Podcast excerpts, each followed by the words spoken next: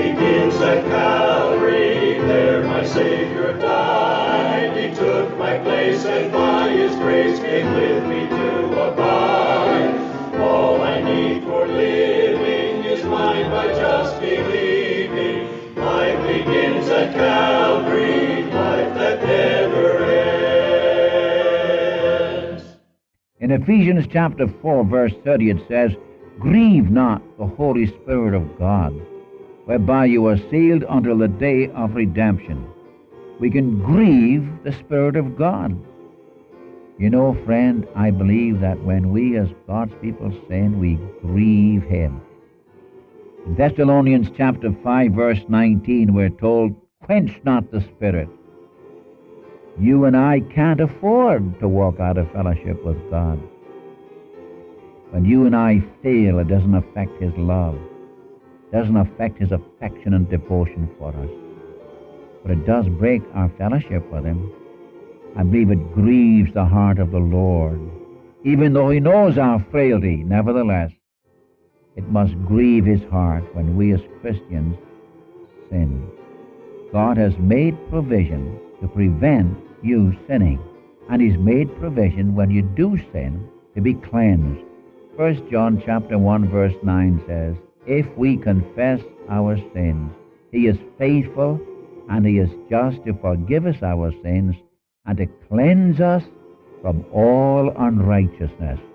God has made provision, full provision for you and for me to live daily in fellowship with Him, a life of walking in the Spirit, a life that is Spirit filled, a life of intimate fellowship with God. Welcome to the Unchanging Word Radio Bible Study. Our teacher is Dr. John G. Mitchell, a man who was faithful in teaching the Word of God for more than 60 years throughout the Northwest. The name of our study, The Unchanging Word, highlights the fact that God's Word has not changed. What God reveals in His written Word was true in the past, is still true today, and will be true tomorrow. The truth in God's Word was, is, and always will be true. God never changes. Jesus Christ is the same yesterday, today, and forever. In speaking of the conditions for being filled with the Holy Spirit, it is the Christian's responsibility to be filled continually and consistently. With this seventh and last lesson on the filling of the Spirit, we hear of a life lived by the Spirit of God. Dr. Mitchell states when a Christian is walking in fellowship with God, that person is spirit filled. So, what is it that could break that fellowship with God? Well, it is sin. Dr. Mitchell will explore this subject and the relationship of the Christian to sin in this study. So, what happens when a Christian sins while the world is watching? What happens when Satan sees a Christian sinning? How does one's sin affect other believers? And does sin affect oneself? How is God affected? What does God do when a Christian sins? Well, Dr. Mitchell addresses these questions in this lesson on the Unchanging Word Bible broadcast. Thank you. Again, we come to our studies on the life in the Spirit. The wonderful privilege of every born again Christian, one who really puts their trust in the Savior, whether you're a newborn babe in Christ or not, whether you're a mature man who's been 50 years on the way but never been taught, the joy that you and I can have of living a life that's absolutely pleasing to God. Life lived by the Spirit of God who indwells us. We've been discussing this, and we were discussing in our last lessons the conditions to be Spirit filled.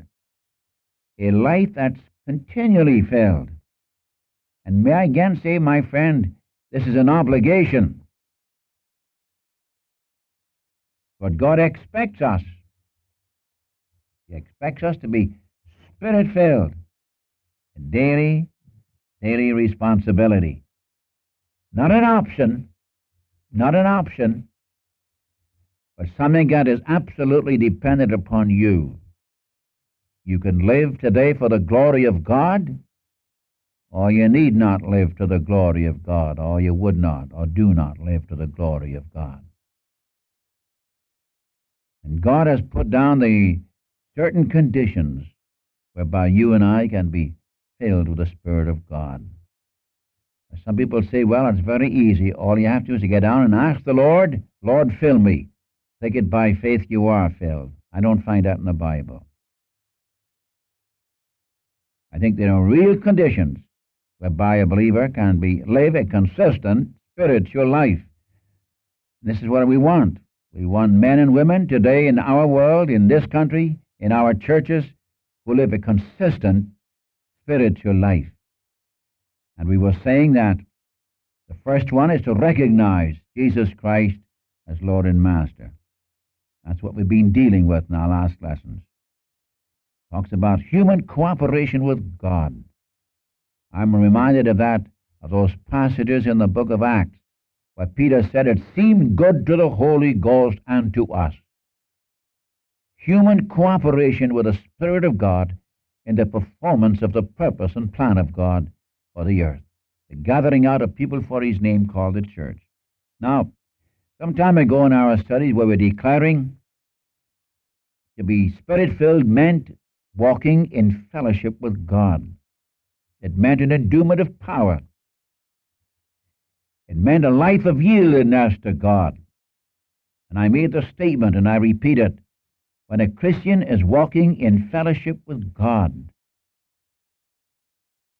that person is spirit filled. Now, you can be filled yesterday and not today. And if fellowship with God is a, a condition of being spirit filled, then sin can break that fellowship. So, if I want to live a consistent spiritual life, there must be the putting away and confessing of every known sin. You see, friend, sin breaks our fellowship with God. Certainly, if I'm out of fellowship with God, I'm not spirit filled. And I, by the way, I don't care what experiences you may have at that time. But if you are not in fellowship with God, you're not spirit filled. That's very obvious. And sin, failures, break that fellowship. And please be real about this, will you? Let's not minimize sin. I remember talking to a man one day, and he said, Well, Mitchell, he said, I don't sin anymore. Well, what do you do? I just make mistakes. What is sin? That's called sin. And don't play with it. Don't dabble with it. Don't minimize it. When you minimize sin, my friend, you minimize the complete work of Christ Jesus. You minimize the value of the blood of Christ. And I say that sin breaks fellowship with God. In Ephesians chapter 4, verse 30, it says, Grieve not the Holy Spirit of God, whereby you are sealed until the day of redemption. We can grieve the Spirit of God. We can grieve those we love. And we can grieve the Spirit of God. Remember that passage. In fact, he, uh, he gives to us certain certain things concerning this question and that which, which grieves the Spirit of God. When he said, Let, let all bitterness and wrath and anger and clamor and evil speaking be put away from you with all malice. Let him that stole don't steal any more. Let him that lies quit lying. He get lose his temper, get rid of it. Let no corrupt communication proceed out of your mouth, that which is good, and so on. Grieve not. These things grieve the Spirit of God. That's folly for a man to say, I'm spirit filled, or I'm, I, I have an experience that somebody else hasn't had, and his life is full of what? Bitterness, mad, anger, clamor, evil speaking, talks against other Christians, Oh, one could go on. The things that people do, petty things. Don't talk about being spirit filled, my friend, unless Christ is the very center of your life. of all that you are. You can grieve the Spirit of God. In Thessalonians chapter 5, verse 19, we're told, quench not the Spirit. That is, oftentimes we believers hinder the Spirit in its operation, especially by our own self will. We are to have God's will as the daily rule of our lives. Oftentimes we want our own way. We thwart the Spirit of God. You can't put him out of your life. He's come to indwell, to abide forever. This idea of quench not means to put him out. It's not so, not in the sense of the, of the Spirit of God leaving the believer. You remember it was the Corinthian church that was taught the truth of the indwelling Spirit. And yet they were carnal Christians. Did you ever sit down sometime with a sheet of paper and write down what, what happens when you, as a child of God, sin? You ever think of it? I did that one time. I just sat down with a sheet of paper and I was meditating upon these various things, the things that break our fellowship with God, the things that grieve the Spirit of God. And then what happens when I, as a Christian, sin? What's the effect upon the world, for example? Well, the world, of course, takes advantage of it. The world says, well, you know better than the rest of us. The world takes great delight when a Christian sins. You see, when a Christian sins, it stops your testimony to the world. The worldling says, I don't want your Christianity. If that's what it is to be a Christian, I don't want it. Now, I know the world expects perfection from Christians. I know that. I'm not unaware of the fact that the world thinks you should never fail in anything. But be that as it may, sometimes our very lives affect the world when we sin, hinders the gospel, brings disgrace on the name of the Savior. Just like you have about the Jewish people in Romans chapter 2. The very name of God was blasphemed among the Gentiles because of the acts of the Jews. I'm afraid so often of Christians I've had men say to me, uh, speaking of certain ones, if that's Christianity, I don't want it. Well, friend, that was not Christianity. That was a Christian living in self will, living in the desires of the flesh. So when a Christian sins, not only is his fellowship broken, but he gives the world the opportunity of taking advantage of dishonoring the name of Christ. You ever think of what happens to Satan when you and I sin? Uh, he just gloats over that. And how quick Satan is to come to you and say, if you were a Christian, you wouldn't say that. You wouldn't do that if you were really a Christian. And Satan takes advantage of you. He fills your life with doubts. How many Christians are full of doubts? And Satan would seek to plant those doubts in your mind when you fail the Lord. It may be a very small thing, it might be a great thing, and you, you don't know why you did it, but you did it. You said the wrong thing, you lied possibly, or you did something you shouldn't have done. And Satan is very quick to say to you, ha, if you were a child of God, if you were a Christian, if you were saved, you wouldn't begin to do a thing like what you're doing. So he flays you with doubts. By the way, may I say, that's a good idea to know that the unsaved are never flayed with doubt. It's the Christian that is flayed with doubt. The unsaved man has nothing to doubt. But believe me, it's true that when a Christian sins, it gives the world the opportunity of dishonoring the name of Christ, and it gives Satan the opportunity of flaying you and me with doubts. And remember, Satan's a liar. He was a liar from the beginning. You ever think of what it means to other Christians when you sin? Huh?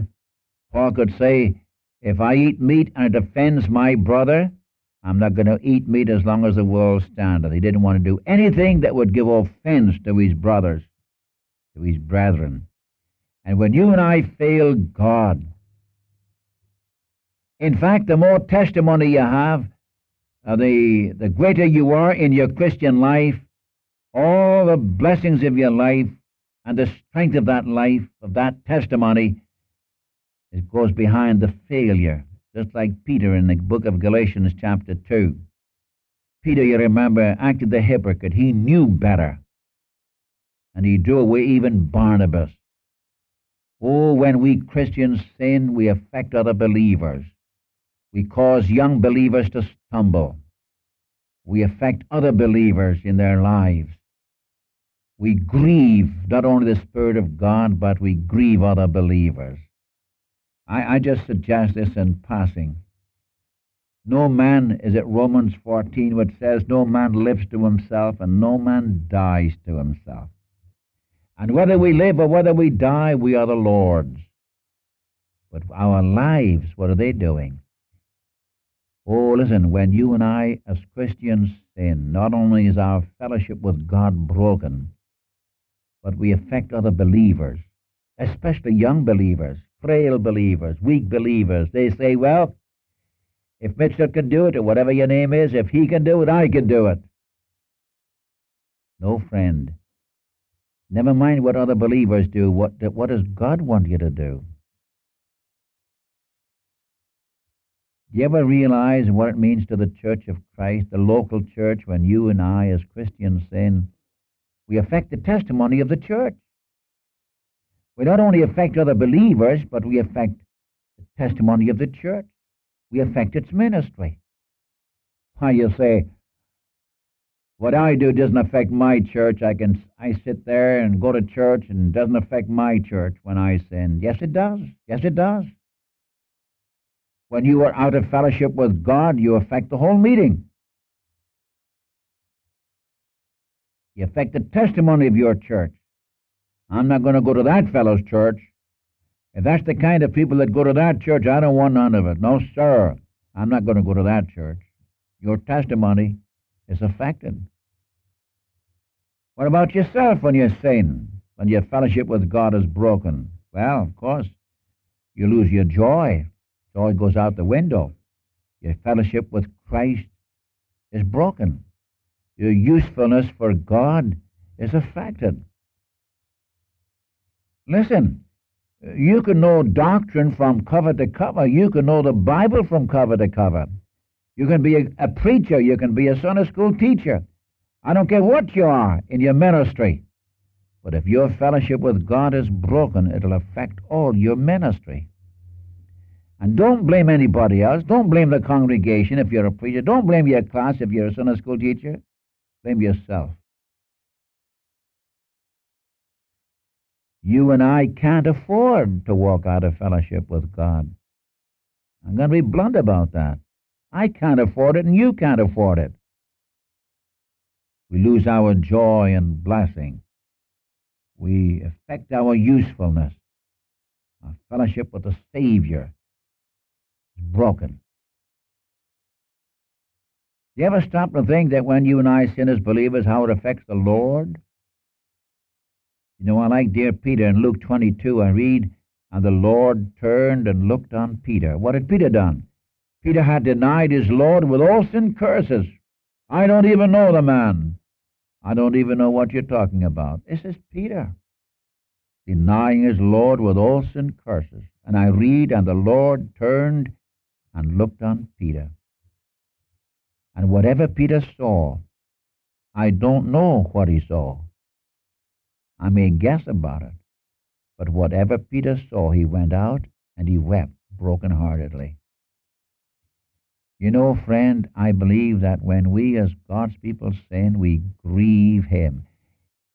Our, our, our failure to live before God, our sinning as Christians, mark you, doesn't affect His wonderful grace, doesn't affect His marvelous, precious love for us. It's the amazing thing, isn't it? When you and I fail, it doesn't affect His love, doesn't affect His affection and devotion for us but it does break our fellowship with Him. I believe it grieves the heart of the Lord.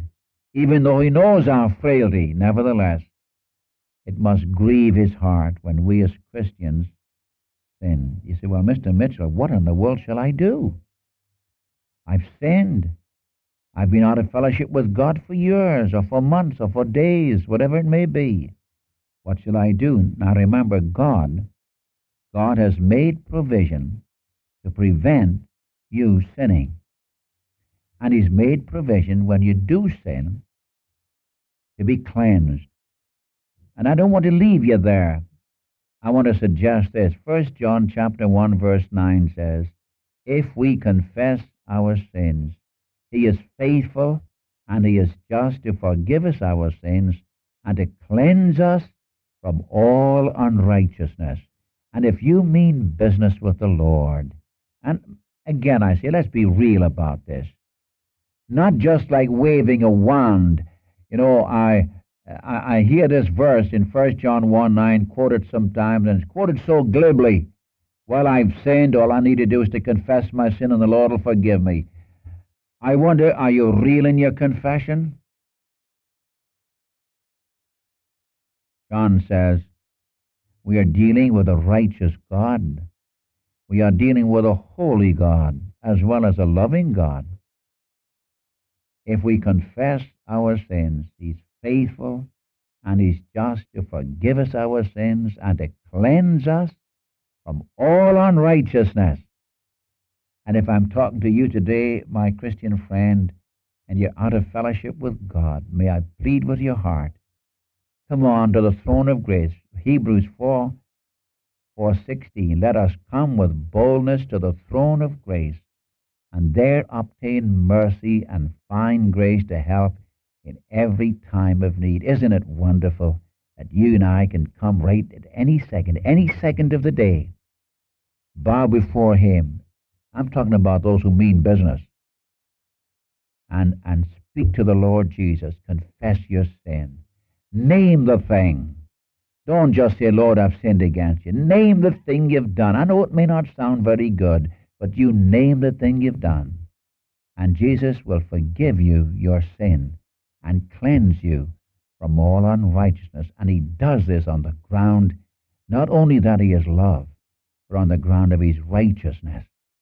Now, we'll be taking this up in our next lesson, but I want this very clearly understood that God has made provision, full provision for you and for me to live daily in fellowship with him, a life of walking in the Spirit, a life that is spirit filled, a life of intimate fellowship with God.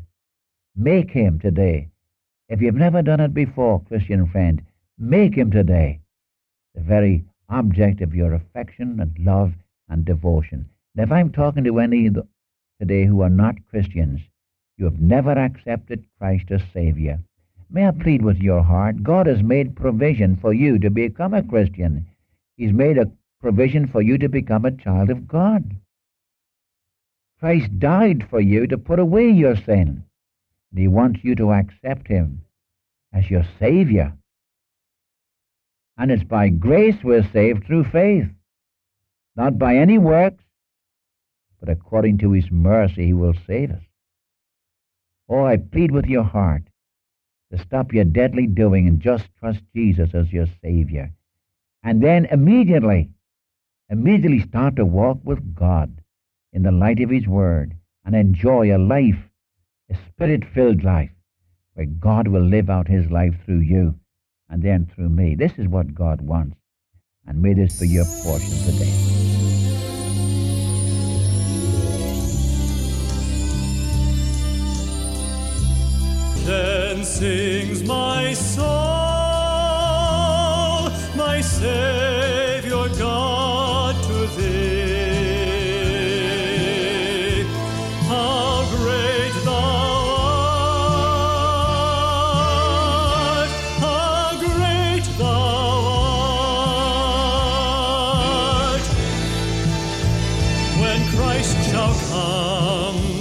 shout of acclamation and take me home.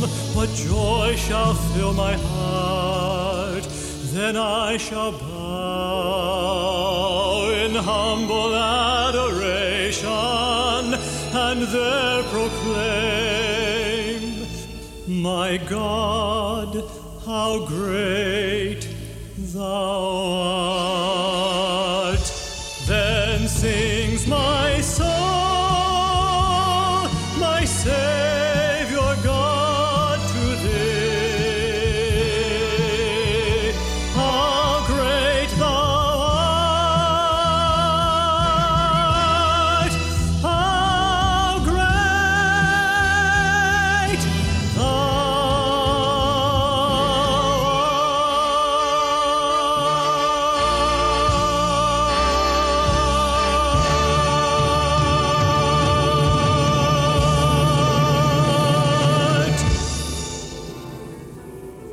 Thank you for listening to the Unchanging Word Radio Bible Study today. Write to us with your comments and your prayer requests to the Unchanging Word, P.O. Box 398, Dallas, Oregon 97338. And so until next time, this is the Unchanging Word radio broadcast. Life begins at.